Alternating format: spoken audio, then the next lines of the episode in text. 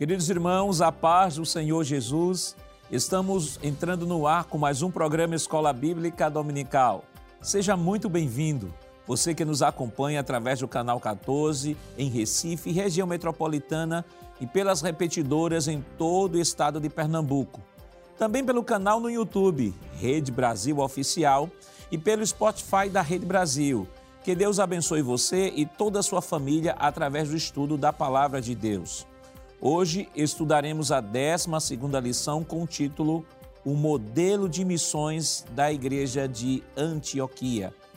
E para comentar esta lição, contamos com a presença do evangelista Alessandro Barreto. Pai do Senhor, irmão Alessandro. A paz do Senhor, pastor Nadejackson, é um prazer estar mais uma vez aqui. O evangelista, irmão Jonathan Lucena. A paz do Senhor, irmão Lucena. A paz do Senhor, pastor Nadejackson. E do auxiliar e professor, irmão Jonas Santana. A paz do Senhor, irmão Jonas. A paz do Senhor, pastor Nadejackson. Nesta lição, estudaremos a respeito da primeira igreja cristã formada por gentios. Veremos a sua fundação e formação, sua vida ministerial e de comunhão. Mostraremos que nesta igreja havia uma dinâmica simples, porém profunda, de jejum e oração para executar missões. Por fim, confirmaremos que a prática missionária depende da orientação do Espírito Santo. Evangelista Alessandro, o senhor poderia ler, por favor, o texto áureo desta semana? Sim, pastor. Pois não. Diz assim: E servindo eles ao Senhor e jejuando, disse o Espírito Santo: Apartai-me a Barnabé e a Saulo para a obra a que os tenho chamado. Atos capítulo 13, versículo 2. Evangelista Lucena, qual a verdade prática desta semana? Pois não, pastor. A verdade prática da lição diz o seguinte: a ação do Espírito Santo é a garantia do sucesso de toda a obra missionária. Irmão Jonas, quais os objetivos da lição desta semana? Pois não, pastor.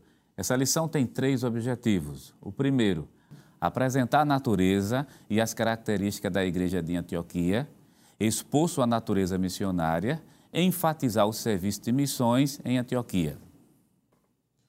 A leitura bíblica em classe para a lição de hoje está em Atos, capítulo 11, versículos 19 ao 26, capítulo 13, versículos do 1 ao 5. Acompanhe conosco.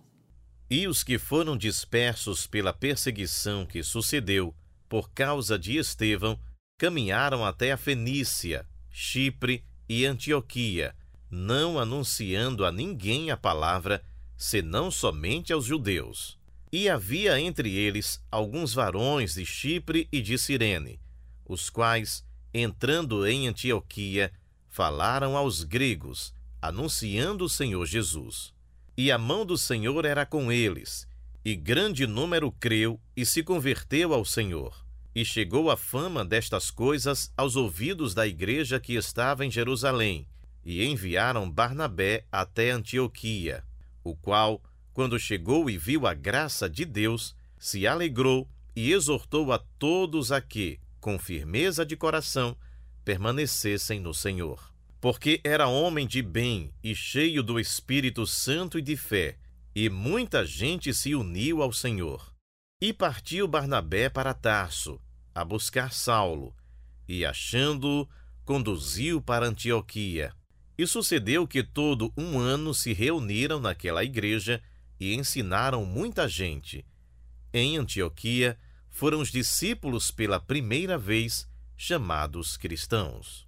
Na igreja que estavam em Antioquia havia alguns profetas e doutores, a saber, Barnabé e Simão, chamado Níger, e Lúcio, sirineu, e Manaém, que fora criado com Herodes, o tetrarca, e Saulo. E servindo eles ao Senhor, e jejuando, disse o Espírito Santo: Apartai-me a Barnabé e a Saulo, para a obra que os tenho chamado. Então, jejuando e orando, e pondo sobre ele as mãos, os despediram. E assim estes, enviados pelo Espírito Santo, desceram a Seleucia, e dali navegaram para Chipre. E, chegando a Salamina, anunciavam a palavra de Deus nas sinagogas dos judeus. E tinham também a João como cooperador.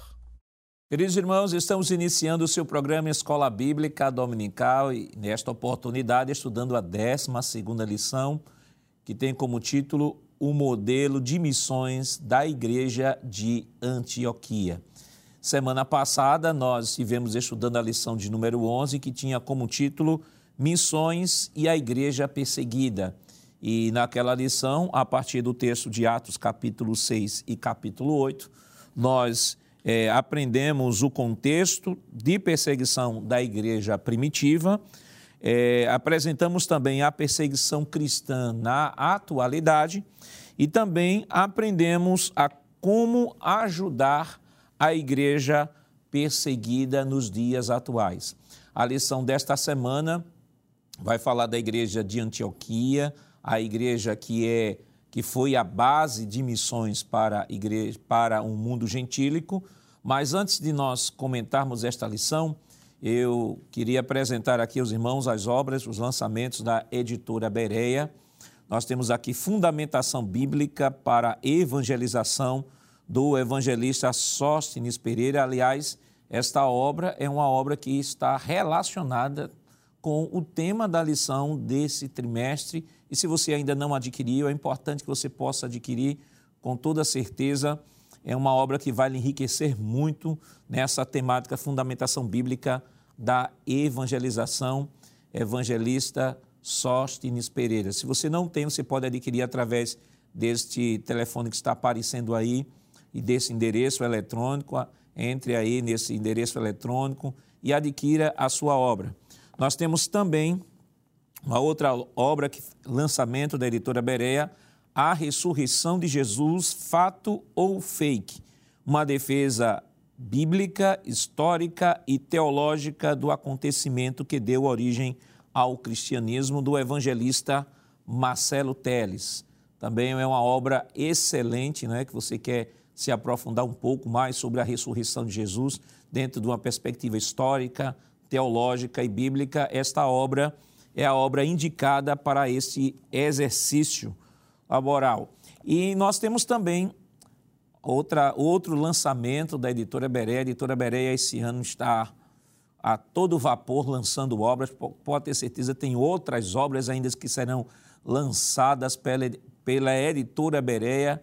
E graças a Deus, essas obras têm sido obras de excelente aceitação e público de venda, né? Recorde de venda. Nós temos aqui a doutrina da criação, uma perspectiva científico-bíblica do pastor Almir Caetano.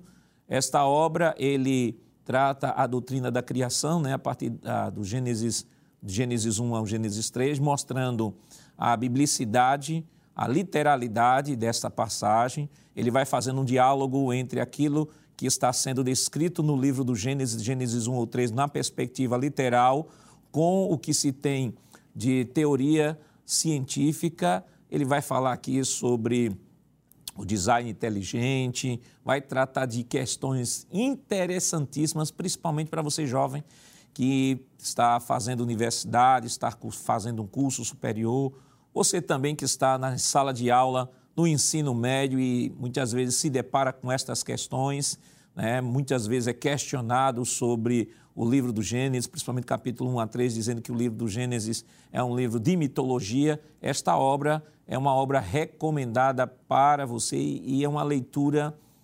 inadiável, é uma leitura obrigatória para você que quer se aprofundar um pouco mais dentro dessa temática.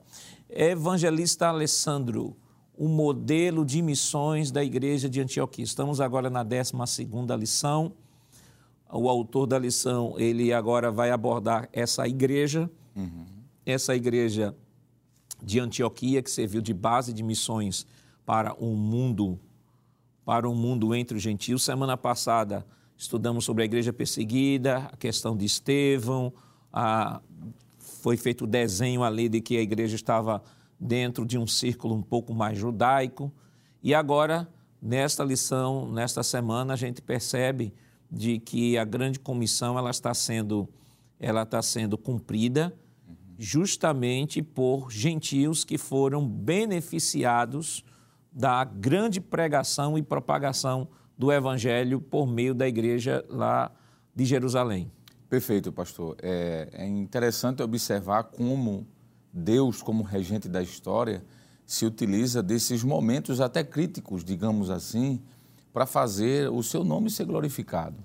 Porque esta lição de hoje, que trata sobre a igreja de Antioquia como um modelo de obra missionária, ela está de alguma forma relacionada à lição passada quando fala da perseguição de Estevão, que foi a partir daquele momento do capítulo 8 de Atos, versículo 1, em que a igreja ela sai, pastor, para obedecer aquilo que havia sido estabelecido pelo próprio Jesus. Há quem diga que o que está em Atos 1:8 cumpre-se cabalmente na igreja em Atos 8:1. Porque Jesus disse de que a igreja deveria sair para pregar o evangelho aos quatro cantos, né? Não somente em Jerusalém, mas simultaneamente também em Samaria, na Judéia e até os confins da terra. E isso vai acontecer de forma cabal a partir de Atos 8:1. Há um texto, por exemplo, pastor, que eu gostaria de ler para até linkar a lição da semana passada com a lição deste agora, é o que está em Atos capítulo 8, verso do 1 em diante, quando diz assim: também Saulo consentiu na morte dele, isso aqui é a morte de Estevão, e fez-se naquele dia uma grande perseguição contra a igreja que estava em Jerusalém, e o texto diz, e todos foram dispersos pelas terras da Judéia, Samaria, exceto os apóstolos, e uns varões piedosos foram enterrar Estevão e fizeram sobre ele grande pranto, e diz, e Saulo assolava a igreja, entrando pelas casas e arrastando homens e mulheres, e os encerrava na prisão. E diz aqui o verso 4, mas os que andavam dispersos iam por toda parte anunciando a palavra. Então isso aqui começa, a igreja de Antioquia, pastor, ela vai surgir a partir desse contexto. Muitos discípulos que foram perseguidos e espalhados pelo mundo saíram anunciando o evangelho. E aqui eu tenho certeza que vai ser comentado sobre isso, a fundação da igreja, é onde essa igreja em Antioquia, uma cidade importantíssima do primeiro século, vai iniciar. E o título da lição fala sobre o modelo de missões. Aqui nós vamos encontrar o modelo. O que foi que aconteceu naquela igreja que serviu como paradigma para as demais? Então, esse é o contexto histórico rápido, só fazendo um link, pastor, com a lição passada, para que possamos, então, assim, de fato, falar sobre o assunto de hoje. Evangelista Lucena, o que a gente percebe é o seguinte, em outros programas a gente comentou aqui que a igreja do primeiro século, formada predominantemente por judeus, né? Temos aí até Atos 2, 120 eram todos judeus, os discípulos de Jesus todos judeus, e havia uma certa resistência de levar esta mensagem aos gentios, porque eles não conseguiam entender como os gentios podiam se encaixar dentro do projeto de Deus, porque Jesus era judeu, Jesus frequentava a sinagoga, Jesus frequentava o templo, as escrituras eram judaicas, era o Antigo Testamento que Jesus utilizava, todos os discípulos eram judeus, a perspectiva do Messias era uma perspectiva judaica, então os judeus que inicialmente abraçaram a fé tanto que foi falado semana passada de que o movimento de Jesus, como alguns chamam, o movimento de Jesus era chamado de seita dos nazarenos, porque se achava que era uma subdivisão dentro do chamado da divisão do judaísmo. O judaísmo tinha dois grandes braços, duas grandes divisões, que era o farisaísmo e o saduceísmo. Então, se entendia que seita dos nazarenos fosse uma subdivisão do farisaísmo. E o que eu acho interessante é que o capítulo 11, que é o texto, que é a leitura bíblica em classe da nossa lição, versículo 19 e versículo 20, traduz muito bem, sintetiza muito bem essa dificuldade. O texto diz o seguinte, versículo 19, e os que foram dispersos pela perseguição que sucedeu por causa de Estevão, caminharam até a Fenícia, Chipre e Antioquia, não anunciando a ninguém a palavra, senão somente aos judeus. Ou seja, havia ainda aquela resistência de anunciar a palavra aos gentios. Então, aqui, esse grupo aqui vai cumprir a grande comissão, mas diz assim, não, a gente vai anunciar aos judeus. Aí, versículo 20. E havia entre eles alguns varões de Chipre e de Cirene, os quais, entrando em Antioquia, falaram aos gregos anunciando o Senhor Jesus.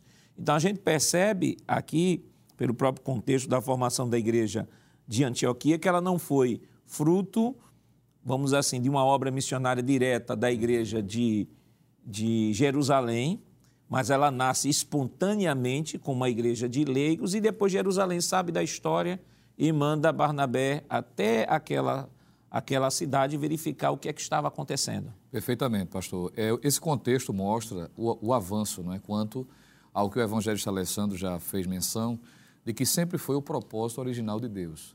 A perseguição, não é? Foi o que motivou, e estes que saíram motivados por esta perseguição foram inflamados com a necessidade de compartilhar essas boas novas. A princípio, judeus estes, cujos nomes não são citados, é interessante destacar isso, porque essa igreja vai surgir através de pessoas anônimas, que nós não sabemos exatamente quem são os seus nomes propriamente dito. A princípio, eles se direcionam aos judeus, não é? Ou seja, eles permanecem conservando aquela ideia, mesmo tendo saído da jurisdição de Jerusalém, do contexto judaico, propriamente dito, pelo menos no aspecto político, mas ainda persistem em evangelizar ou transmitir essa mensagem somente para os judeus. E o texto é claro em dizer de que os de Chipre e de Cirene é que vão ser despertados para alcançar o mundo helenístico, gentílico principalmente. É o que o texto deixa isso muito, muito claro. Estes também que são anônimos, não é? Que são motivados para pregar a palavra. E encontramos a aprovação de Deus quanto a essa forma, não é? Quanto a esse modelo de evangelizar. Deus está direcionando estes anônimos, cujos nomes não são citados, mas que fizeram um papel importantíssimo a ponto de Deus, o texto propriamente dito, fazer menção de que aprovou de imediato, porque o versículo seguinte do que o senhor leu o versículo 20, o versículo 21 nós encontramos Lucas registrando o seguinte: e a mão do Senhor era com eles, e grande número creu e se converteu ao Senhor. Versículo 22, e chegou a fama destas coisas aos ouvidos da igreja que estava em Jerusalém e enviaram Barnabé até Antioquia. Então, nesse contexto da igreja de Antioquia, que, diga-se de passagem, é Antioquia da Síria, né, para não confundir com o da Pisídia, o que vai ser destacado posteriormente quanto à localização, mas é uma igreja que começa a ser dirigida pelo Espírito Santo para alcançar o mundo gentílico. Embora Pedro, pastor, tenha já ganho almas, não é? Foi direcionado no Atos, capítulo número 10, para a casa de Cornélio, ter alcançado a ele e a sua família, mas ainda havia uma certa resistência. Mas a partir de Antioquia da Síria, há essa dobradiça, não é? Quanto a alcançar o mundo gentílico. E a narrativa de Lucas, claro, ele, considerando o contexto histórico, ele já está preparando o caminho para aquele que será um importante instrumento de Deus para alcançar ainda mais o mundo gentil, que é o apóstolo Paulo. Então, ele está traçando o caminho aqui, pavimentando a estrada para entender como foi que chegou a dimensão, durante 30 anos, podemos dizer, de evangelização, e o quanto esse trabalho avançou através de anônimos, mas também daqueles que Deus se utilizou, principalmente o apóstolo Paulo. O irmão Jonas, é importante até que o professor ele dê uma lida no capítulo 11, 12 e 13 de Atos, né? Porque ali temos o texto base de todo o contexto desta lição. E a lição desta semana, né, o capítulo 11, mostra que a fundação dessa igreja chega... Na verdade, o trabalho chega aos ouvidos da igreja de Jerusalém, que envia Barnabé, e aí vai entrando, como o evangelista tratou, vai criando um ambiente, e no versículo 25, Barnabé percebe a necessidade da implementação, estruturação da igreja, e diz assim: partiu Barnabé para Tarso a buscar Saulo, e achando, o conduziu para Antioquia. Isso depois de 14 anos, melhor dizendo. Veja que Barnabé vai lá buscar Saulo, depois de 14 anos, o traz para trabalhar com ele na igreja de Antioquia, que já era a preparação, o desenho, a formatação daquilo que seria a base de missões do mundo gentílico. Eu queria que o senhor lesse, e o senhor pudesse nos dar uma visão panorâmica dessa Antioquia, né? Porque nós temos Antioquia da Síria e Antioquia da Pisídia. Essa é a Antioquia da Síria ou é a Antioquia da Pisídia, e o que é que a gente pode comentar? Certo. Pois bem, pastor, leia logo essa tela, né? Para que o professor que esteja em casa ele se situe. A cidade de Antioquia da Síria, destacada na atual lição, não confundir com a Antioquia da Pisídia, era localizada às margens do rio Orontes, a uns 24 quilômetros do mar Mediterrâneo, fundada há cerca de 300 anos a.C. por Seleuco I, chamado de Seleuco I, a terceira maior cidade do Império Romano, perdendo importância somente para Roma e para Alexandria. Antioquia era o centro de adoração para vários cultos que promoviam imoralidade sexual. Era famosa pelo culto a Dáfne, cujo templo estava a uns 8 quilômetros da cidade. Isso é informação de Champlin, né? Aí merece menção duas coisas aqui. A palavra Antioquia, a partir do texto bíblico, a gente encontra Antioquia da Síria e Antioquia da Pisídia. Mas nesse mesmo período, existia aproximadamente mais de 30 cidades também com o nome de Antioquia. Por causa justamente de Seleuco I, eles iam conquistando a cidade e iam nomeando justamente. Essas duas são extremamente destacadas. O capítulo 11, capítulo 12 e 13 vai falar justamente da Antioquia da Síria, né? Não Antioquia da Pisídia. Por que essa cidade de Antioquia era tão importante? Primeiro, ela está a 24 quilômetros do mar Mediterrâneo. E como foi bem dito aí, o rio Orontes, que era um dos rios principais, eles davam acesso justamente ao Mediterrâneo. Então é uma cidade, do ponto de vista militar, extremamente estratégico. Uma cidade, do ponto de vista comercial, estratégico. Era uma das poucas cidades que o rio dela dava direto justamente ao mar Mediterrâneo. Outra característica da cidade de Antioquia também, antes de falar desse culto pagão, a gente tem o autor da lição citando uma coisa que eu achei bem interessante, que Antioquia é chamado de a Rainha do Oriente. Quer dizer, esse nome é dado porque ela perde realmente para Roma e perde para Alexandria no sentido de importância política. Mas existe uma característica nela que todos os historiadores e os geógrafos sempre mencionam. Antioquia da Síria, ela tinha a maioria das calçadas dela, das avenidas, era de mármore branco. Coisa que Roma não tinha, Éfeso não tinha, Alexandria não tinha. Isso são as ruas. E a maioria dos prédios também. Agora, por trás dessa beleza toda, por isso que ela é chamada de Rainha do Oriente, a gente tem um culto de uma divindade. Tinham várias, mas a que se destaca era justamente a chamada deusa Dáfne, que era um culto com muita imoralidade sexual, né? Era uma cidade que grita, né? Eu lembro da fala do pastor Ernesto Gonini, já falecido, geógrafo bíblico. Ele diz uma coisa interessante, ele diz assim, a cidade clamava, né? Clamava por Deus por causa da grande imoralidade sexual que existia ali. E por incrível que pareça, né? Foi uma orientação de Deus, a mão de Deus foi quem criou para que uma das igrejas modelo de missões fosse justamente aí. Eu lembro do apóstolo São Paulo, onde abundou o pecado, superabundou a graça de Deus. Eu queria, evangelista Alessandro, por favor, que o senhor pudesse mostrar ao professor que está nos acompanhando a localização geográfica de Antioquia da Síria, diferenciando de Antioquia da Pisídia. Pois não, pastor. Através desse gráfico que temos aqui em forma de mapa, fica muito claro a diferença. Ambas as igrejas da Antioquia, da Síria e da Pisídia estão no continente asiático, pastor, mas em localizações obviamente diferentes. Esta do capítulo 13 do livro de Atos, é essa igreja que está aqui, nessa parte norte. Aqui nós temos toda a terra de Israel, não é? A igreja de Jerusalém está aqui próxima, aqui onde tem aqui esse nome, aqui esse número, faixa de Gaza. E essa parte esquerda do mapa era a parte, no período do primeiro século, considerada pela parte fenícia. Aqui nós temos a parte da Síria. E logo ao norte, pastor, subindo aqui, nós temos a cidade de Antioquia da Síria. Síria porque faz referência à parte do Império Sírio, não é? E nessa parte norte aqui nós temos a igreja. É essa igreja que vai ser fundada por anônimos, que o evangelista Jonas Lucena mencionou, que vão ser dispersos por conta da perseguição aplacada em Atos 8, com a morte de Estevão. E esses crentes vão ser dispersos pelo mundo inteiro, inclusive chegando aqui a essa parte norte. Então nós temos aqui toda essa estrutura do continente asiático, e essa igreja que está sendo mencionada é justamente essa daqui. Para não confundir, pastor, com a outra igreja da Antioquia, que é esta que está aqui. Esta daqui também está no continente asiático, como esta está, porque o continente europeu começa da Macedônia para frente, não é? Então, toda essa parte aqui é continente asiático, mas nós temos esta que é a Antioquia da Síria, e aqui mais acima, nós temos aqui próximo à Galácia, Antioquia da Pisídia. Nós temos aqui esse número 13 aqui, talvez no mapa não esteja tão claro, nítido, mas é o número 13 apontando aqui essa Antioquia da Frígia. Nós temos aqui cidades importantes, pastor, só para que os professores se situalizem. Nós temos aqui, olha, Laodiceia, é uma igreja que vai receber, inclusive, uma missiva de Jesus escrita por João. Nós temos aqui a igreja de Esmirna, quer dizer, a igreja de Éfeso. Mileto é uma cidade também muito importante.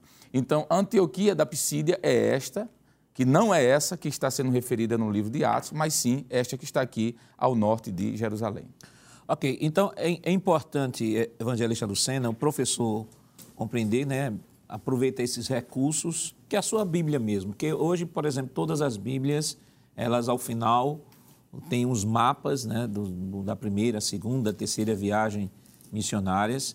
Então, aqueles mapas estão ali, não é para preencher espaço, estão ali para facilitar ao leitor da Escritura a localização geográfica e, de repente, o professor ele pode ter acesso a ele, pega a sua Bíblia de estudo, pega um mapa, né, se de repente não tem como trazer um mapa maior, pede aos seus alunos para abrir a Bíblia e mostrar lá aqueles mapas para dar a localização geográfica, pelo menos a noção de onde cada ponto, cada cidade, como era a geopolítica do mundo do primeiro século, que é importante para compreender as três viagens missionárias de Paulo. Perfeitamente, pastor. E esse recurso, né, que toda a Bíblia, não só Bíblia de estudo, que traz uma informação mais acurada, mais detalhada, mas qualquer Bíblia simples que tem Harpa Cristã, publicada pela CPAD ou outras publicadoras, tem essas informações, o que facilitará a identificação. Por exemplo, enquanto o evangelista Alessandro estava fazendo menção da diferenciação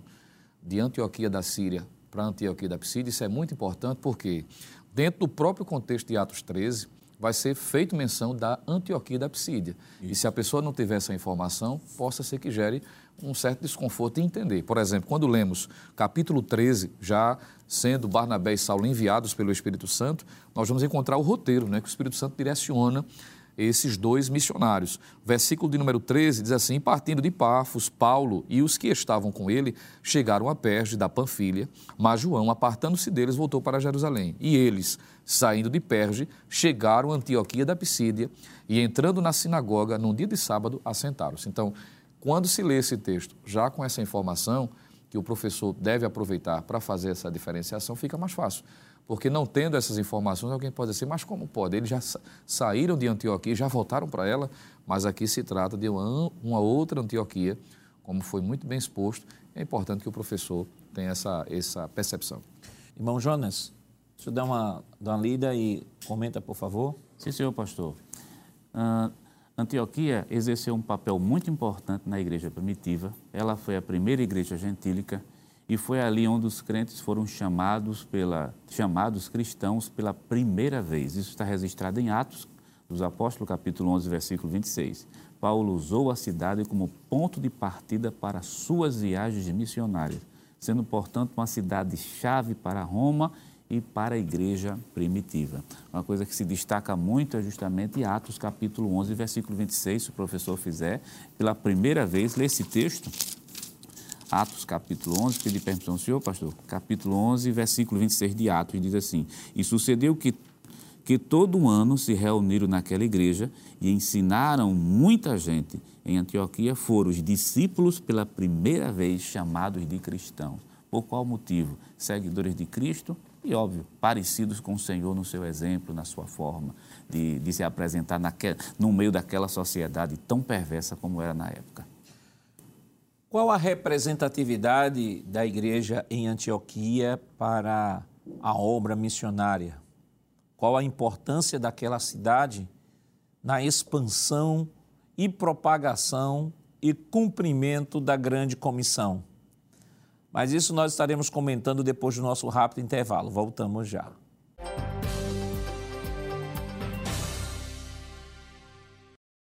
Queridos irmãos, estamos de volta em seu programa Escola Bíblica Dominical, esta semana estudando a 12ª lição, que tem como título O Modelo de Missões da Igreja de Antioquia. E no bloco anterior nós trouxemos aqui uma visão panorâmica sobre a cidade de Antioquia, fizemos a sua localização geográfica no mapa e aqui sugerimos aos professores a utilizar os mapas que têm em suas Bíblias, estão ali estrategicamente para que você, ao ler o texto bíblico, e como não estamos no primeiro século, possamos visitar aqueles mapas e ter uma noção geográfica, inclusive até do sacrifício, né, e das dificuldades que o apóstolo Paulo e que a igreja do primeiro século encontraram na propagação do Evangelho.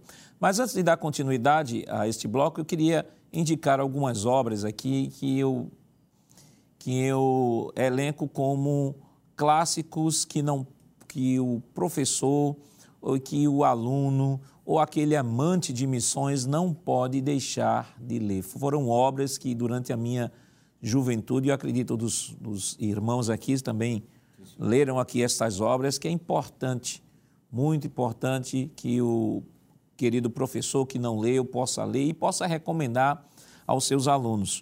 O primeiro livro aqui é Senhores da Terra, de Dom Richardson, que fala sobre a esperança às tribos selvagens de Nova Guiné. É uma história impressionante de um homem que sacrificou sua própria vida para levar a mensagem do Evangelho ali às tribos selvagens de Nova Guiné. Tem esse clássico aqui, O Fator Melquisedeque, o testemunho de Deus nas culturas por todo o mundo, também do mesmo autor. Esse livro é fantástico. Esse livro eu já li pelo menos 5 vezes, porque é um livro que nos traz assim, uma visão bem ampla do testemunho de Deus através da história e nas culturas. É uma excelente obra. Você não pode deixar de adquirir e de ler para o seu crescimento. Nós temos aqui também uma obra, Atrevi-me a Chamar-lhe Pai, que fala de uma obra de uma ex-muçulmana que tomou a sua decisão para Jesus, converteu-se, e é uma obra fantástica que mostra o testemunho de uma mulher que vivia neste contexto e que tem um encontro e uma experiência pessoal com Cristo. E o outro livro é Concombas, o nascer da igreja em uma tribo africana. Também é um excelente livro que você pode, principalmente você que é professor de jovens, está estimulando a leitura. Esses livros são excelentes obras que são importantes que os jovens tenham acesso, que vão contribuir muito para a sua formação dentro do contexto deste tema, né, que é o tema de missões transculturais. Evangelista Alessandro, são obras que, pode-se dizer assim, é de caráter obrigatório que todos precisam ler. Sim, pastor. Inclusive, nas cadeiras de missões, nos seminários, né, na própria STEADEB, é utilizado esses livros como leitura praticamente obrigatória, né? Quem quer estudar missiologia precisa se aprofundar. E esse último do pastor Lidório, que o senhor apresentou, eu já tive a oportunidade também de ler, é muito edificante, porque nós vamos encontrar ali testemunhos de pessoas que dedicaram a sua vida para levar o Evangelho a outras nações, tribos totalmente diferentes, com costumes, com hábitos, e sacrificaram a vida para que o Evangelho fosse propagado, e muitos aceitaram a Cristo. Nesses livros que o senhor citou aí, e esse último agora, Concombas, tem testemunhos maravilhosos.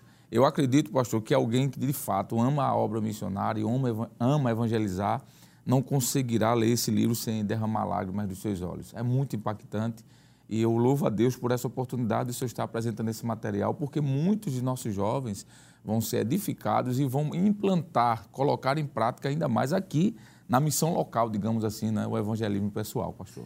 Vamos para a próxima tela. Nós temos aí uma igreja missionária em ação. Havia alguns profetas e doutores, uma liderança servidora, apartai-me a Barnabé e a Saulo. Evangelista Lucena, primeiro subtópico, havia alguns profetas e doutores. Então a igreja, veja, a igreja bem nova, mas uma igreja que estava muito bem servida do ponto de vista da liderança local. Uhum. É uma igreja que, embora sendo tão nova, mas é uma igreja que Deus tinha abençoado de tal forma que essa igreja já possuía uma liderança forte. Perfeitamente, pastor. A igreja de Antioquia da Síria, como o próprio tema da lição expõe, é um modelo em todos os aspectos. A propósito, essa palavra modelo, utilizada acertadamente pelo comentarista, é dentro do próprio, da língua portuguesa, o dicionarista Antônio Weiss, ele vai dizer que modelo é coisa ou pessoa que serve de imagem, forma ou padrão a ser imitado, ou como fonte de inspiração, exemplo dado por uma pessoa ou uma coisa que possui determinadas características em mais alto grau.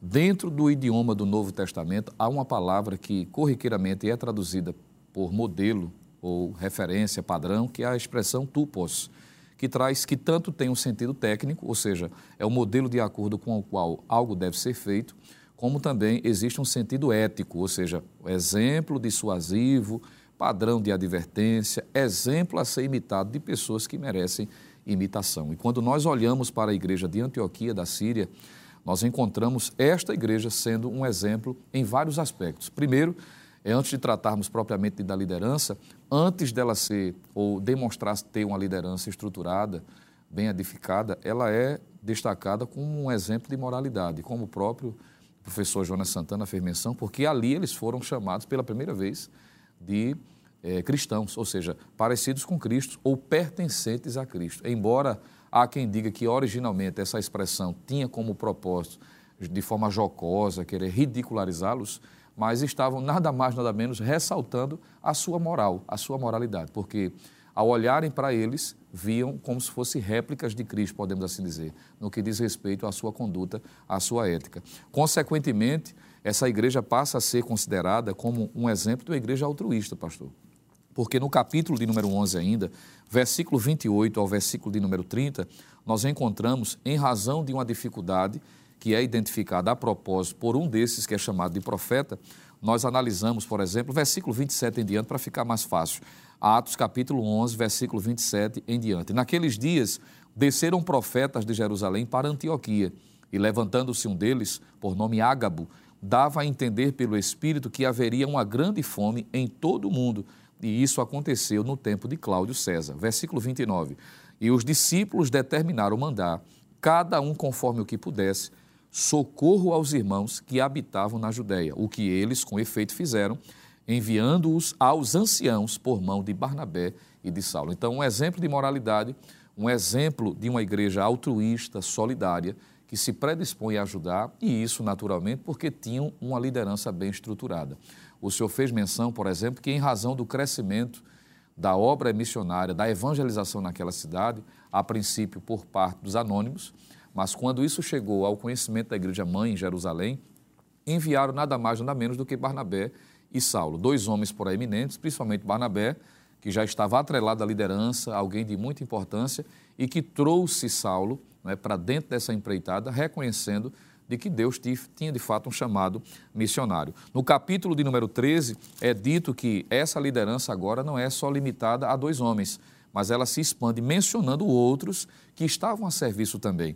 Conforme o próprio texto de Atos 13:1 diz, na igreja que estava em Antioquia havia alguns profetas e doutores, a saber, Barnabé, Simeão, chamado Níger, Lúcio, Cirineu, e Manaém, que fora criado com um Herodes, o tetrarca, e Saulo. Então, esta igreja é um exemplo de moralidade, é um exemplo de altruísmo e um exemplo de uma liderança bem estruturada, que está estreitamente relacionada à palavra de Deus, fortalecida na doutrina, porque veja que a ênfase é dada, que havia ali profetas, doutores ou homens comprometidos com a mensagem da palavra de Deus. Então, em decorrência disso, pastor, não era de se esperar que aquela igreja se tornasse também um exemplo de, além de ser uma igreja estruturalmente bem estruturada ali quanto à sua liderança, mas, sobretudo, na obra da evangelização.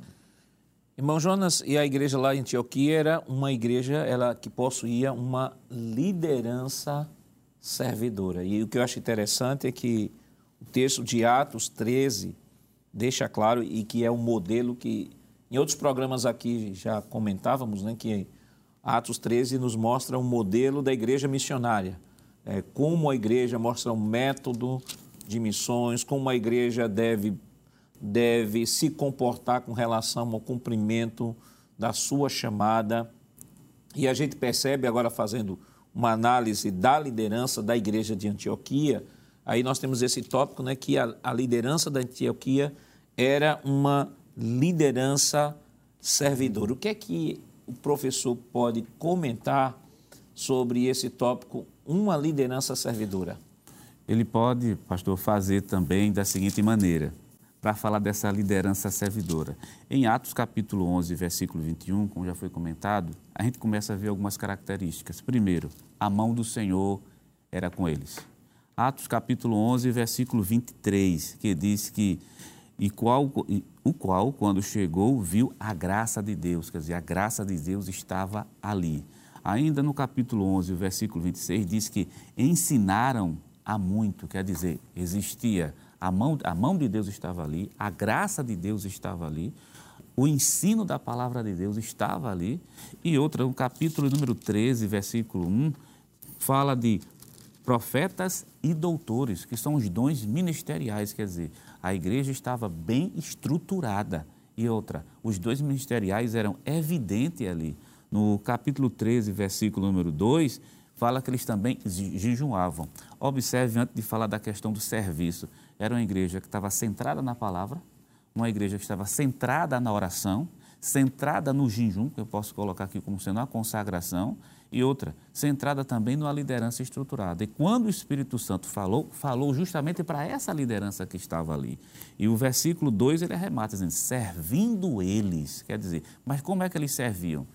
Na ministração da palavra, na oração. E outra coisa, é uma igreja, como disse o evangelista Lucena aqui, altruísta, né? Ela se dá, porque no capítulo 11, versículo número 29, diz que eles mandaram víveres, quer dizer, mandaram alimento justamente para Jerusalém.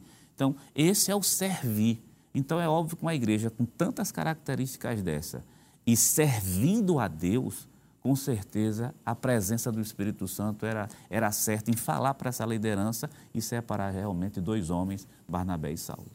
E aí, irmão Alessandro, nós temos o divisor de águas, né? A part-time, a Barnabé e a Saulo.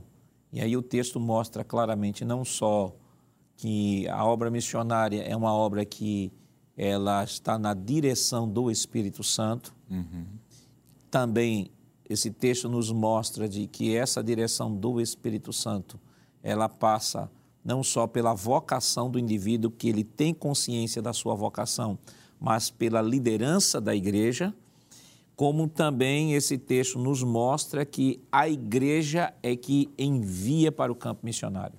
Sem sombra de dúvida, pastor. E aqui volto à fala do evangelista Jonathan, é onde está o modelo. Essa expressão, apartai-me a Barnabé e a Saulo, quem está dizendo aqui é o próprio Espírito Santo.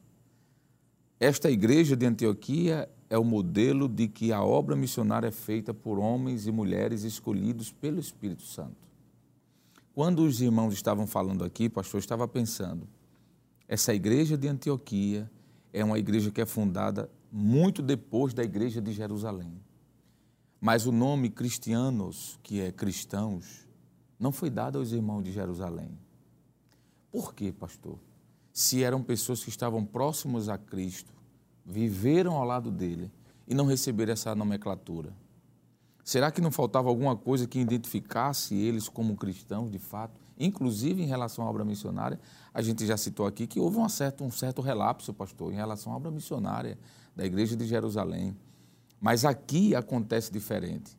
Agora, o que eu queria chamar a atenção, pastor, é que antes do Espírito Santo dizer apartai-me a Barnabé e Saulo, houve um trabalho. Observe que no capítulo 11, que foi citado aqui pelos companheiros anteriormente, principalmente o versículo 25, diz que Barnabé, ele partiu para a cidade de Tarso, lá ele busca Saulo, traz Saulo, conduz para essa igreja e Saulo se envolve com essa igreja. Saulo não foi chamado estando sem fazer nada.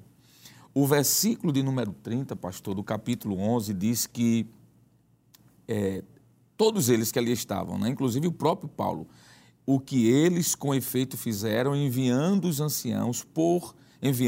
anciãos por mãos de Barnabé e Saulo. Veja, Barnabé vai a Antioquia, chama Paulo para lá de Tarso para Antioquia, Paulo vai, serve aquela igreja agora vai atender as necessidades de Jerusalém, vai enviar donativos. E quem é que vai levar esses donativos?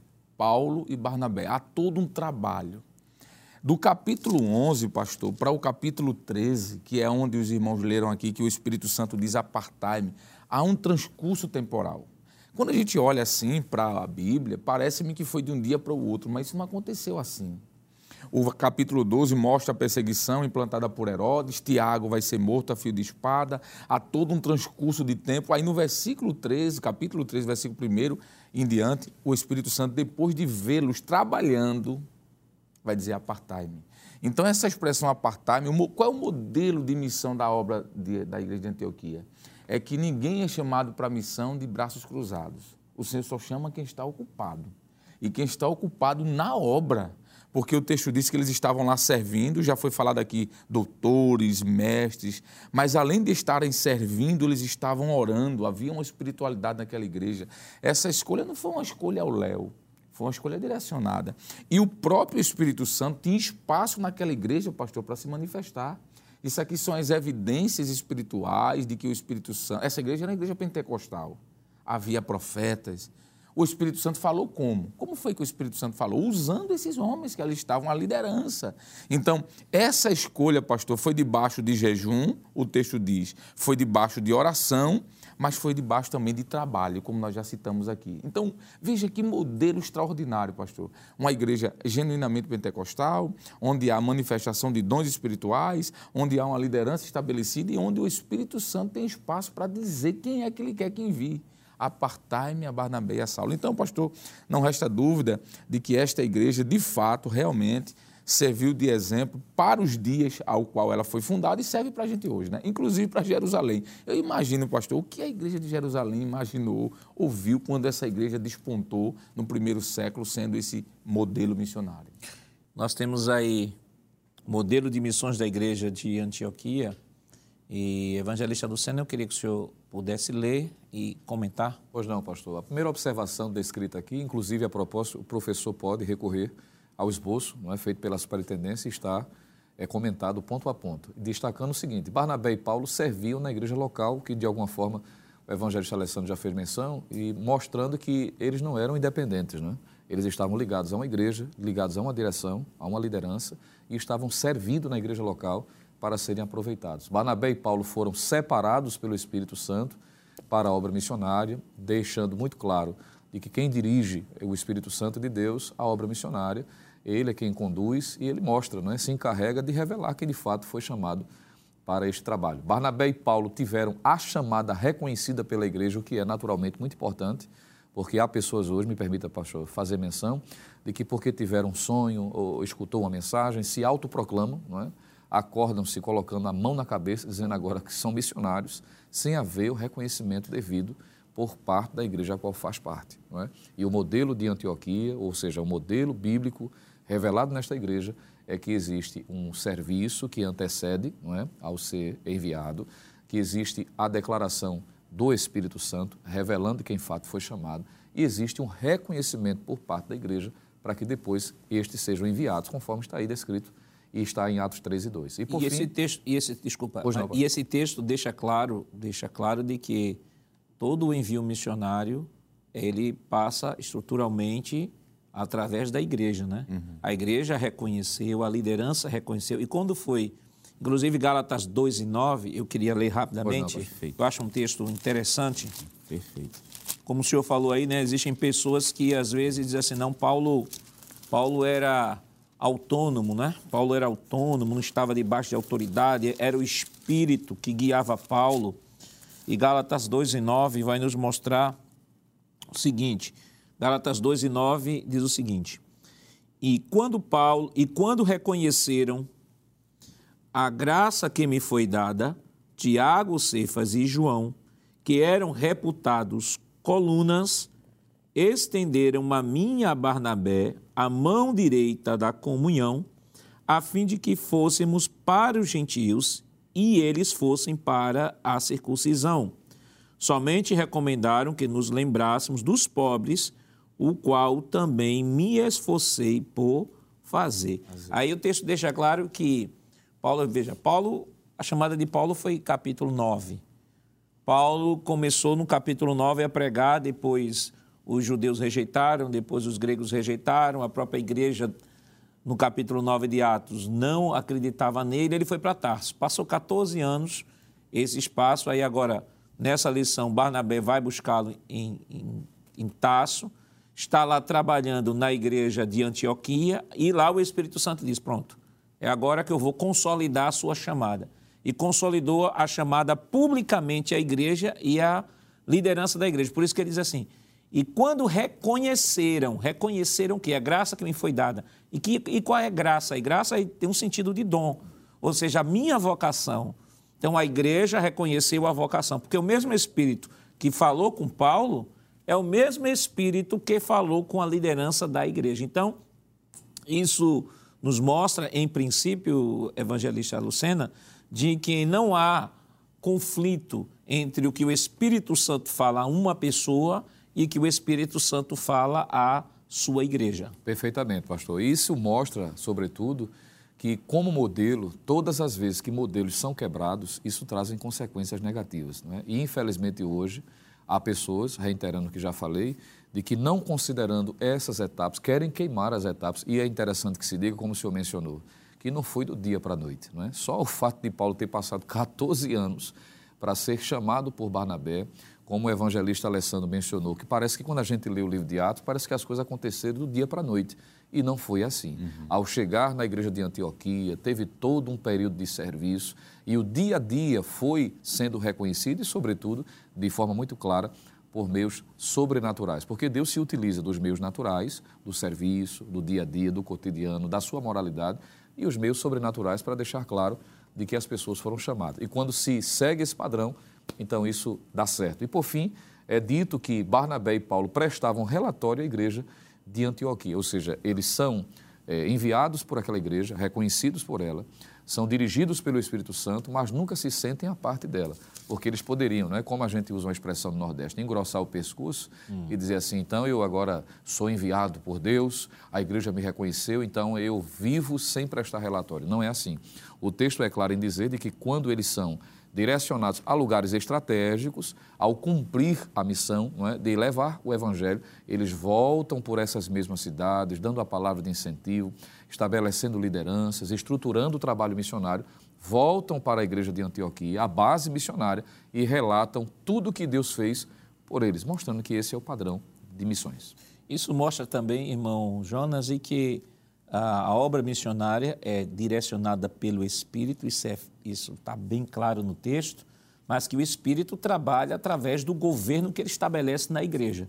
Não é uma coisa à parte, porque tem pessoas hoje que, em nome do Espírito ou dos seus próprios sentimentos, às vezes tem uma emoçãozinha lá no coração e, às vezes, sonhou e já acorda dizendo que foi uma revelação de Deus, né? Tem pessoas que são escravas de sonhos, todo sonho para ele é revelação. Aí ele teve um desejo de ir para um país, de repente ele já acorda dizendo que Deus falou com ele e, de repente, aí coloca tudo isso na conta do Espírito Santo. É o Espírito Santo que está me direcionando, meu negócio é com Deus, não é com os homens. Aí já mostra, quando diz assim, meu negócio é com Deus, não é com os homens, já mostra que essa visão ou essa defesa contraria diretamente o princípio estabelecido em Atos 13. Com certeza, pastor. Tem versículos que são fundamentais para que a pessoa entenda que o apóstolo São Paulo, o apóstolo Paulo, estava debaixo da autoridade do governo da igreja. Quer dizer, foi mencionado Atos 14, verso 24 até o 28. É interessante que eles voltam realmente para a base, e o versículo 27 diz que eles, quando chegaram, reuniram a igreja e relataram Atos, né? Para todo mundo nos acompanhar, capítulo 14 de Atos dos Apóstolos, versículo 27. E quando chegaram e reuniram a igreja, relataram quão grandes coisas Deus fizera por ele e como abrira aos gentios a porta da fé. Tem outro texto também que eu acho que é fundamental, é o capítulo 16, versículo 4, para mostrar que eles estavam debaixo da liderança.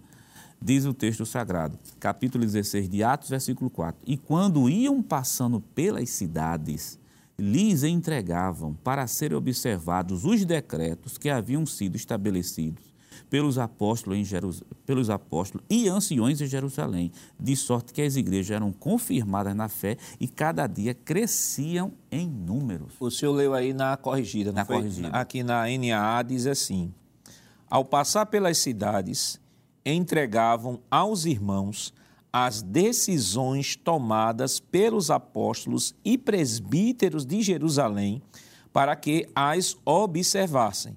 Assim, as igrejas eram fortalecidas na fé e dia a dia aumentavam em número. Então, isso deixa claro que Paulo não era autônomo. Aí pegam isoladamente aquele texto, Paulo diz assim, o chamado por Deus e não por homens, mas Paulo está aí falando para um público que não reconhecia a sua chamada apostólica, porque dizia assim, ó, Paulo foi perseguidor, como é que Paulo agora é chamado por Deus? Paulo não é, de forma nenhuma, chamado por Deus, primeiro porque o critério apostólico, lá de Atos 1:21, é que podia ser apóstolo aqueles que tiveram participação desde o batismo até a ressurreição de Jesus. E Paulo não estava dentro desse critério. Então, questionavam muito a autoridade apostólica de Paulo. Paulo, justamente a igreja na Galácia, ele faz toda aquela exposição e defesa apostólica, como ele faz também em 1 Coríntios, capítulo 9, porque havia um grupo que procurava, de alguma forma, desconstruir a autoridade do apóstolo Paulo como um verdadeiro apóstolo de Cristo. Mas a gente observa aqui que, ao contrário do que se fala, do que estes procuram interpretar o texto, Paulo estava debaixo da autoridade de Jerusalém. O texto que o senhor citou, os dois textos que o senhor citou, deixa claro de maneira bem explícita de que ele estava debaixo de autoridade e que ele não tinha essa autonomia que tantos aqueles que procuram viver, entre aspas mesmo, na dimensão do espírito, fora da vida de igreja, tentam professar ou tentam defender. Mas qual era o serviço de missões daquela igreja? Como esse serviço, melhor dizendo, era desenvolvido? Mas isso nós estaremos comentando depois do nosso rápido intervalo. Voltamos já.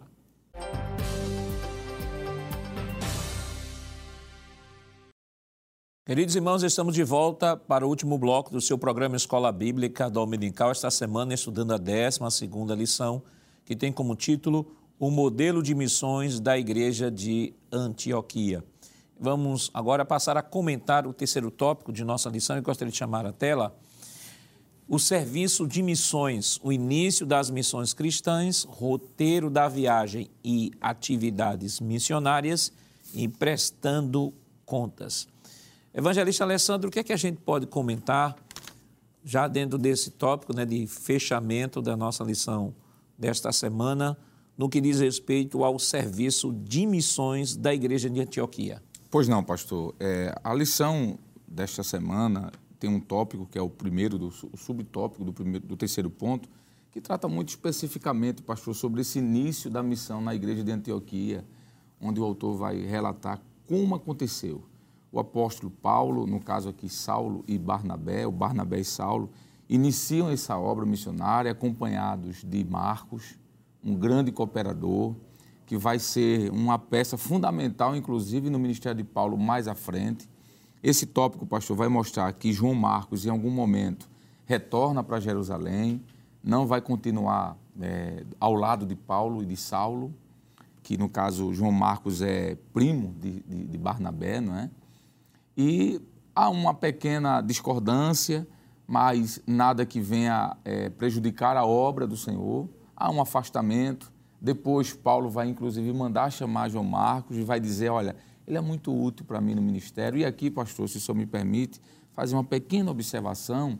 Esse ponto aqui não é um ponto que deve ser oportuno para abrir espaço na sala de aula, pastor, para estar falando de Seleuco, mas na obra. Não. Isso aqui simplesmente é, de forma bem objetiva, um grande exemplo de que em algum momento na obra pode haver algum pensamento diferente, algum sentimento, e que, se necessário for, um vai para um lado, um vai para o outro, mas a obra não parou. Veja que João Marcos vai continuar trabalhando em Jerusalém, Barnabé, de alguma forma, vai até lhe acompanhar, dando um apoio, provavelmente um obreiro mais jovem, e por isso, por ser mais jovem, é possível, pastor, eu acho interessante que o Isber diz isso, é um comentarista do Novo Testamento, que essa pequena discordância de João Marcos com Paulo tenha sido pela inexperiência de João Marcos. Tanto é que depois que ele está mais maduro, Paulo diz, ó, tu já chegou à maturidade, vem para aqui, para perto de mim. Ele não descartou João Marcos, né? Então, eu acho que esse início da obra mostra que havia comprometimento, pastor, mas em algum momento houve necessidade de ajuste, mas que não comprometeu em nada na obra. Até porque todos nós sabemos de que quem aqui não precisa amadurecer um pouquinho para continuar servindo bem. Mas foi uma igreja que tinha, sim, a união. Inclusive, eu achei interessante porque aqui diz o seguinte, pastor, na lição. Quando partiram para Chipre, na sua primeira viagem missionária, porque esse ponto aqui fala da primeira viagem missionária de Paulo, diz assim, levaram João Marcos em sua companhia, Atos, capítulo 13, versículo 5, porém, ao chegarem em Perge, na Ásia Menor, Marcos os deixou e regressou para Jerusalém. Marcos regressa, continua a obra e Paulo avança. E aqui depois vai ter, pastor, claro, a segunda, a terceira viagem missionária. E lá na frente eles se encontram, mostrando que a obra é dinâmica e que não pode parar, pastor. O que eu acho interessante nesse texto aqui, irmão, ainda comentando esse tópico, só acrescentando, é que isso mostra que a igreja do primeiro século não era uma igreja perfeita. Exatamente. A igreja que possuía também as suas dificuldades, né? Porque sim, tem pessoas que... Às vezes, evangelistas romantizam a igreja do primeiro século e dizem assim, a igreja do primeiro século é a igreja perfeita. Bem, a igreja, de fato, ela tinha, Lucas descreve que a igreja perseverava na doutrina dos apóstolos, na comunhão, no partir do pão, havia temor entre eles, não havia nenhum necessitado. Nesse sentido, sim, mas isso não torna a igreja perfeita porque ela é constituída de pessoas e as pessoas são imperfeitas. E aí que nós temos... A Bíblia, ela é tão maravilhosa que ela não esconde os erros, não esconde os erros dos grandes personagens, inclusive personagens como o apóstolo Paulo, né? Isso. E às vezes eu fico pensando aqui, por exemplo, o senhor enfatizou sobre a inexperiência de João Marcos. Isso. E às vezes eu fico pensando aqui, Barnabé teve paciência com Paulo e Paulo não teve paciência com João Marcos. Isso mostra que no início, né, de repente, Paulo achava assim, olha, eu não preciso de muita gente não, se não está maduro, então bota para lá e tal. Aí Barnabé, o que é que Barnabé faz? Barnabé pega João Marcos e diz, não, meu filho, se aperrei não. Aqui é acréscimo nosso, né? Não, meu filho, se aperrei não, venha para cá, ele ainda está iniciando. Depois ele vai descobrir a importância do que é trabalhar em equipe. Tanto que depois ele, como o senhor falou, ele reconhece a importância de João Marcos para o trabalho que está desenvolvendo, porque o próprio Jesus entendeu isso, o próprio Jesus que veio cumprir a sua missão, não só propagar as boas novas, mas veio cumprir a sua missão salvífica de dar a sua vida. Até o próprio Jesus entendeu que para fazer isso ele precisava de 12 apóstolos. Que ele separou, que ele treinou para dar continuidade ao trabalho. Então, aqui, evangelista Lucena, a gente percebe que é uma igreja que está em crescimento, uma igreja também que está amadurecendo, muita coisa também a igreja vai amadurecendo, né, ali em Antioquia, e percebemos que, apesar de tudo isso que o evangelista colocou aqui, dos problemas, mas isso não impediu da igreja continuar avançando. Perfeitamente, pastor. Isso por um fator que é de suma importância, que é o que o evangelista Lucas relata do início do seu registro até o final. É que a igreja, apesar das suas fragilidades, porque é composta por pessoas, o próprio Pedro mostra fragilidade, mesmo depois do Pentecostes. Paulo diz que teve que resistir, né, na cara, como disse o texto, que é o texto que antecede aquele que o senhor leu. Então, é normal, é comum, às vezes uma percepção, uma perspectiva, e isso não, de maneira nenhuma, desabona a conduta ou a moral de cada um dos servos de Deus. Isso apenas mostra que todos nós temos os pés de barro. Em algum momento, essa fragilidade vai aflorar. Agora, como eu dizia, a questão é que todos estes estão aqui em processo de amadurecimento e tem um fator, é que eles se permitem ser moldados, trabalhados e dirigidos pelo Espírito Santo. E aí onde é que está a beleza da vida cristã? É que quando a pessoa aflora ou revela essa fragilidade e a reconhece e a submete ao trabalhar do Espírito Santo, ele vai desenvolvendo. É o que acontece com Paulo, por exemplo, que lá na sua segunda epístola, não é? Já a vésperas da sua morte, do seu martírio, ele reconhece o valor de João Marcos, que a propósito foi quem escreveu o Evangelho, exato, que leva o seu nome. Então veja que era uma pessoa que teve o seu papel importante, revelou sua fragilidade, mas que foi trabalhado pelo Espírito Santo e conseguiu agregar. Então é uma igreja modelo até nesse sentido, né? Das suas fragilidades tratadas pelo Espírito Santo. Exatamente. Irmão Jonas, nós temos aí o roteiro da viagem e atividades missionárias, que a gente pode comentar. Pastor, colocou, né, no singular o roteiro da viagem, fazendo referência ao capítulo 13 e ao capítulo 14. Ele cita algumas cidades, vou ler até aqui na lição para ficar mais rápido, né? Tem lá top 3, o serviço de missões, e o item 2, que diz assim, roteiro da viagem e atividades missionárias. Nos capítulos 13 e 14 de Atos, encontramos diversas localidades onde a atividade foi desenvolvida. Aí vem missões em Chipre, em Antioquia da Pisídia, missões em Cônia, missões em Listra, missões em Derbe, missões em lugares antigos e lugares novos. Esse é o roteiro justamente da viagem. Agora, o que o professor pode pontuar neste roteiro, que o trabalho foi desenvolvido, mas aconteceram perseguições, aconteceram lutas, problemas. Por exemplo, o capítulo 14 de Atos dos Apóstolos, versículo 4, diz assim, dividiu-se a multidão das cidades, uns eram judeus e outros eram justamente pelos apóstolos. Versículo 5, e havendo um motim, tanto dos judeus quanto dos gentios, com os principais para os insultar e apedrejarem, quer dizer, houve ameaça de apedrejamento, houve insulto, houve motim, mas a obra não parou e as atividades missionárias foram desenvolvidas, de maneira que no capítulo 14, o versículo de número 21, diz assim, e tendo anunciado o evangelho naquela cidade e feito, eu acho lindo essa parte daqui, e feito muitos discípulos, voltaram para Listra, em Cônia e Antioquia. Antioquia significa que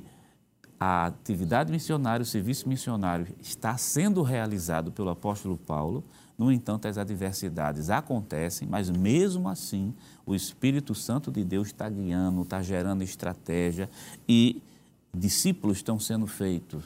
Então é isso que o professor deve focar, não somente no nome da cidade, mas dizer que os obstáculos aparecem, mas são vencidos no nome do Senhor Jesus.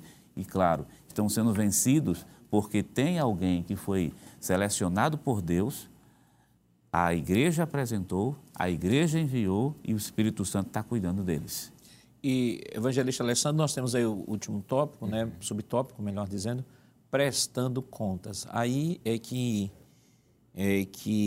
está, de fato, mostrando a responsabilidade do que é enviado pela igreja, né? Não é apenas, já foi tratado isso em outras lições, ele apenas não é enviado, a igreja apenas não cuida apenas do missionário, mas de sua família, cuidado emocional, cuidado espiritual, cuidado social, cuidado financeiro, mas em contrapartida a esse cuidado, a esse investimento no reino, existe a prestação de contas, que essa lição também nos ensina isso. Perfeito, pastor. Na lição, o autor, o pastor comentarista, né, Wagner Gabi, ele vai usar a expressão missionários independentes. Ele diz que essa igreja não tem esse modelo, não havia uma independência dos missionários. Pelo contrário, já foi até comentado aqui pelos companheiros, havia uma dependência total. O capítulo 14, só para deixar biblicamente amarrado, de Atos, versículo 26 diz, e dali navegaram para Antioquia, eles já haviam feito esse percurso dessa primeira viagem, aí diz que eles navegaram de volta para Antioquia, onde tinham sido recomendados, veja a expressão, onde tinham sido separados, enviados, eles voltaram para lá, onde haviam sido recomendados à graça de Deus para a obra que já haviam cumprido, aqui a primeira viagem, aí diz assim, E quando chegaram e reuniram a igreja, relataram quão grandes coisas Deus fizera por eles e como abrira aos gentios a porta da fé. Verso 28, e ficaram ali não pouco tempo com os discípulos. Textos que coadunam-se com essa temática, pastor, está no capítulo 15, por exemplo, versículo 4, versículo 12, capítulo 29 de Atos, versículo 19, primeira carta que Paulo escreve aos Coríntios, capítulo 16, versículo 9, segunda carta aos Coríntios 2 e 12, Colossenses, capítulo 4, versículo 3, Paulo fala sobre essa prestação de conta. São vários textos que são correlacionados a isso, mostrando que o missionário, como Paulo e Barnabé, não foram sozinhos e não prestaram conta do que aconteceu lá. Pelo contrário, havia sim uma prestação de conta do que Deus fez, de como abriu a porta. E também, pastor, claro, obviamente, em detrimento dessa prestação de conta, a igreja também cuidava dos missionários, correspondia com aquilo que havia feito. na obra missionária. Então, esse ponto, inclusive, eu achei interessante quando o evangelista Lucena falou, que esse ponto tem a ver com a fala dele, quando ele disse, tem pessoas que colocam a mão sobre si, né? Eu te consagro, eu te envio, vai em nome de Jesus. Isso não existe nessa igreja. O senhor me lembrou agora aqui, uma época dessa, me mandaram um vídeo, né, de uma pessoa dizendo assim, olha, eu tive um sonho e Deus me revelou indo para o campo missionário. E aí eu já entrei em contato com uma agência missionária, já fiz visita lá, já vi tudo, e eu queria pedir a você, isso no Instagram, eu queria pedir a você agora uma ajuda. Está aí o meu Pix embaixo, está aí o número do meu Pix, você pode contribuir com a minha chamada que Deus me revelou e tal. Então, eu fico pensando, evangelista Lucena, primeiro que essa visão já contraria a visão de Atos 13. Certeza. Já contraria a visão de Atos 13.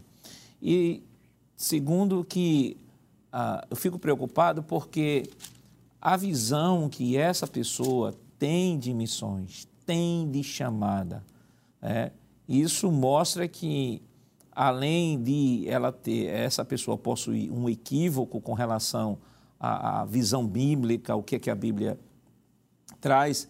Por outro lado, aqueles que contribuem também estão na mesma linha. E, às vezes, estas pessoas que contribuem deixam de contribuir com a igreja local para contribuir com esses que o autor chamou aqui de missionários independentes.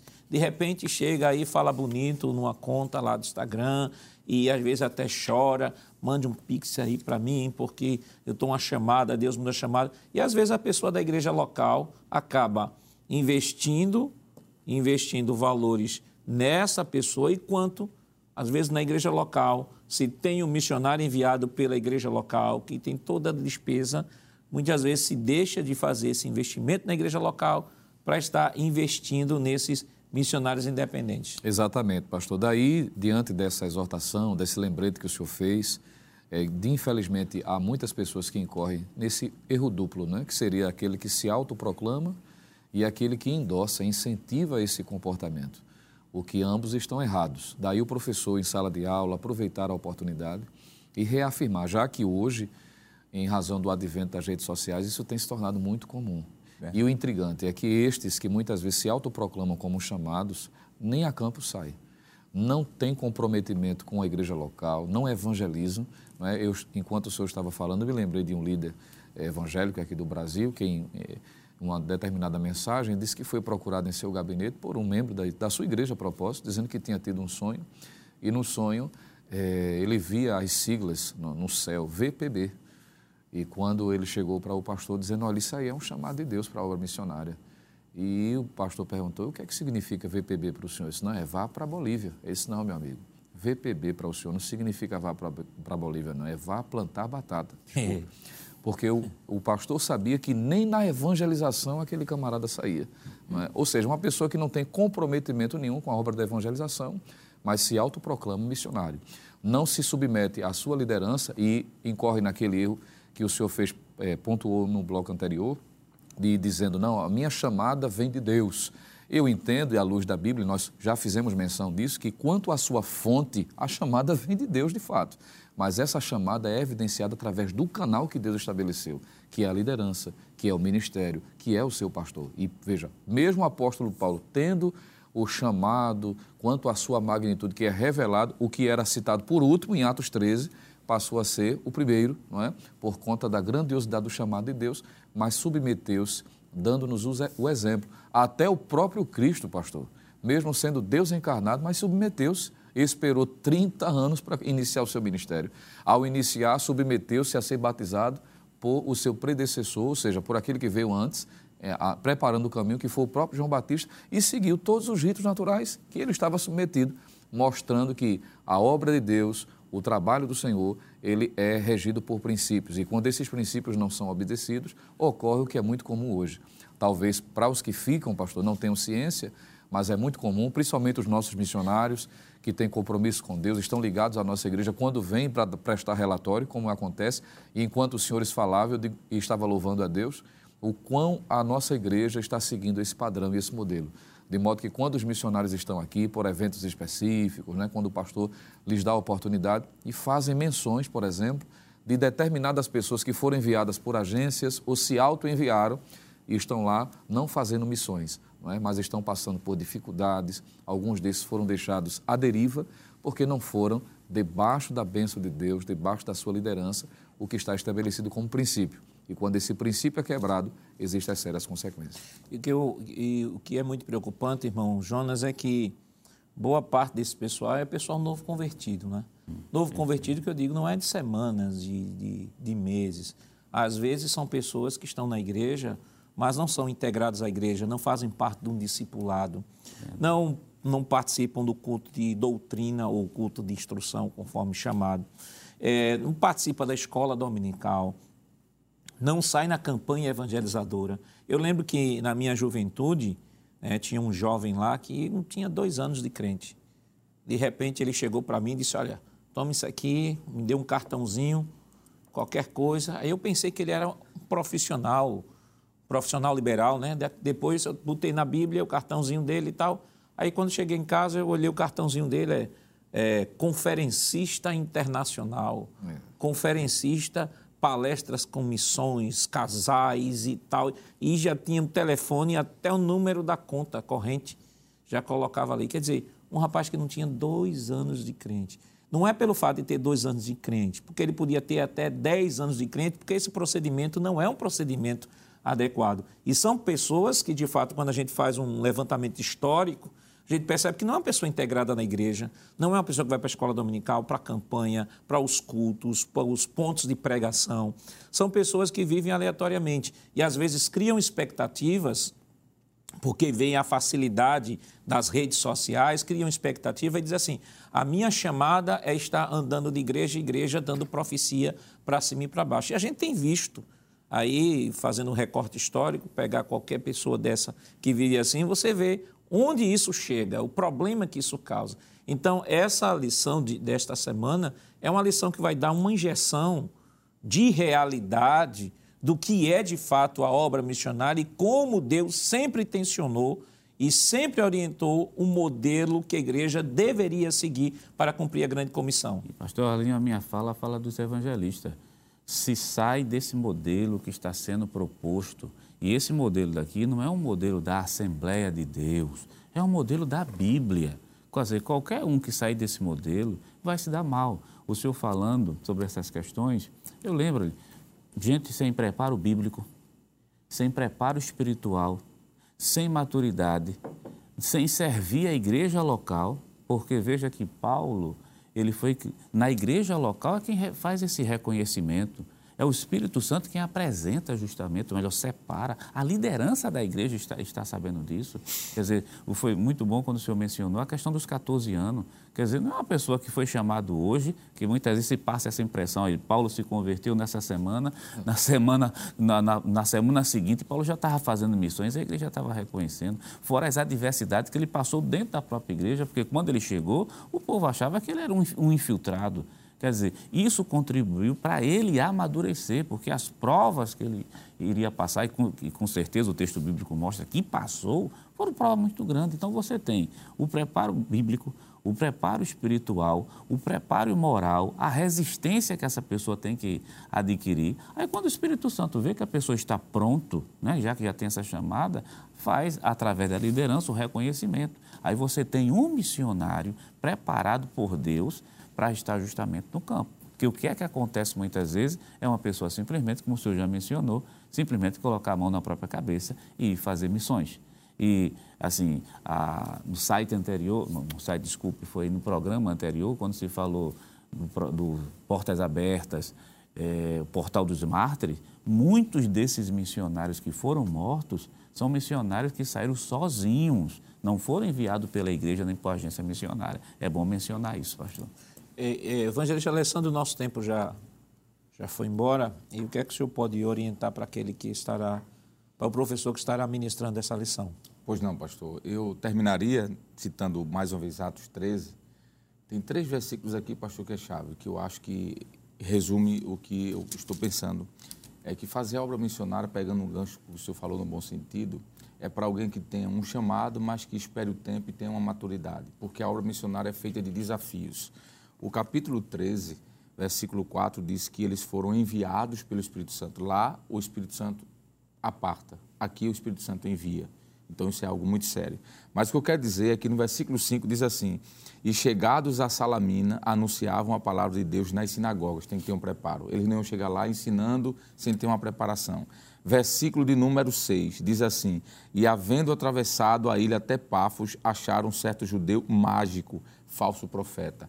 A obra missionária não é, como muitos dizem aí, um mar de rosas. Tem dificuldades, um falso profeta. Se não tiver maturidade, pastor, aqui vai se complicar. Versículo 7 diz, o qual estava ali um procônsul, Sérgio Paulo, observe, tem que ter capacidade para pregar e tem que ter o chamado. O procônsul Paulo Sérgio, varão prudente. Mas o texto nos diz no versículo 8 que existia um outro nome, uma outra pessoa, mas naquele momento resistia-lhes Elimas, o encantador, porque assim se interpreta o seu nome. E no versículo 9 diz, todavia Saulo, que também se chama Paulo, cheio do Espírito Santo, fixando os olhos nele, disse, ó filho do diabo, cheio de todo engano e de toda malícia, inimigo de toda justiça, não cessarás de perturbar os retos caminhos do Senhor. Significa dizer que se ele não tivesse sendo capacitado pelo Espírito Santo e também experiência, talvez ele tivesse dado mal. Então, missão é isso, é algo sério, é preciso ter muito cuidado e orar. E se tem uma chamada, esperar Deus mostrar a liderança da igreja. Vamos, né? Eu diria, pastor, em decorrência do que o evangelista Alessandro falou e dentro do contexto da lição de hoje, é entender de que, uma vez se observando esses princípios, esse modelo, podemos contar, como os missionários Barnabé e Saulo puderam contar, com a mão de Deus, protegendo, guardando, livrando, a despeito das dificuldades, desafios, mas entendendo que, seguindo esses princípios, pode contar com a mão de Deus fazendo prosperar. Bom, Jonas? Destaco e peço para o professor ler Atos, capítulo 3, versículo 2, que já foi bem debatido aqui, mas a palavra servir. Servir a Deus e servir a igreja do Senhor Jesus. Que Deus em Cristo continue lhe abençoando em nome de Jesus. Queridos, chegamos ao final deste programa. Hoje estudamos a 12ª lição com o tema O modelo de missões da Igreja de Antioquia. Na próxima semana, veremos a penúltima lição do trimestre com o título O Propósito de Missões. Lembrando a você que o programa Escola Bíblica Dominical vai ao ar na TV toda sexta-feira, às 21h30 e no sábado, às 16h. Também está disponível no formato podcast no Spotify e nosso canal no YouTube, Rede Brasil Oficial. Se inscreva, ative o sininho e compartilhe nossa programação. Obrigado por sua audiência e até o próximo programa. Que a graça do nosso Senhor Jesus Cristo, o amor de Deus nosso Pai, a comunhão do seu Santo Espírito estejam com todos hoje e para todos sempre. Amém.